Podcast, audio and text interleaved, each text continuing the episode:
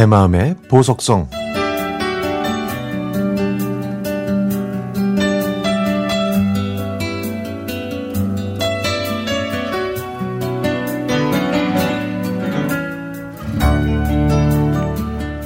드라마에서 맞선 장면을 보다가 오래전 일이 생각났습니다. 저는 지금까지 70번의 맞선과 소개팅을 했는데요. 주위 사람들이 결혼의 필요성에 공감하지 못한 저한테 먼저 소개팅을 주선한 것이죠. 고등학교 때는 친구들과 어울려서 미팅을 했고요.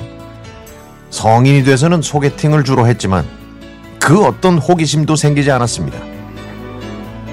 그래서 답답하셨을 부모님을 생각해서 조금씩 맞선을 보긴 했지만 적응도 되질 않았고 결국 화까지 냈습니다. 그런데 추석 때 부모님 댁에 갔다가 선이 잡혀 있으니까 나가라는 말을 들었습니다. 고모가 소개하는 자리라 어쩔 수 없이 약속, 약속 장소로 나갔죠. 아무 옷이나 대충 입고 되도록 빨리 끝낼 궁리만 했습니다. 남자들이 싫어하는 아는 척하는 여자, 말 많은 여자 컨셉을 장착하고 약속 장소로 향했습니다. 한 남자가 반듯한 양복을 입고 있는 테이블로 가서 앉으려고 하는 찰나 그가 먼저 말을 꺼냈습니다. 저기 오늘 이 자리 알고 나오셨어요? 아니요. 기다리는 동안 그냥 가버릴까 고민했습니다.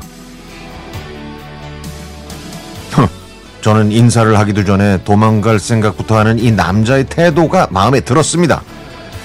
어, 잘 됐네요. 차만 마시고 일어나죠, 뭐. 저 큰아버지가 마련한 자리라 억지로 나온 거지.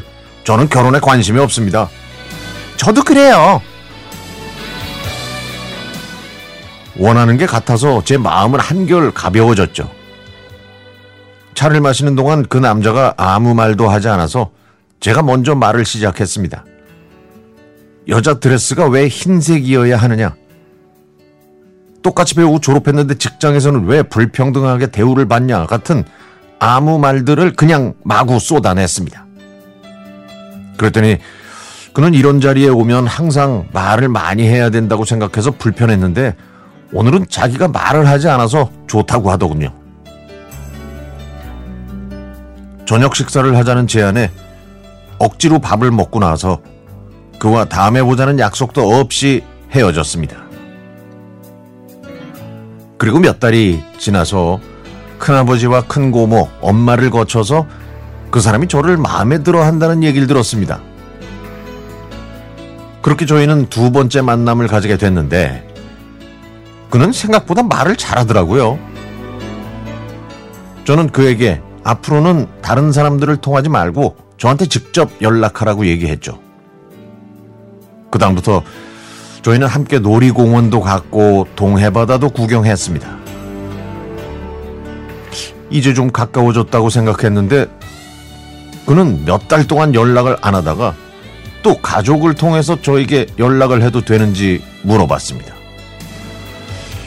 저는 상황이 애매하고 답답해서 이런 식으로 연락할 거면 연락하지 말라고 했더니 진짜로 연락을 하지 않았습니다. 저는 그냥 잠수 타지 말고 꾸준하게 연락하라는 뜻이었는데. 하, 그때는 그를 탓했지만 이제는 제가 부족했던 점이 보입니다.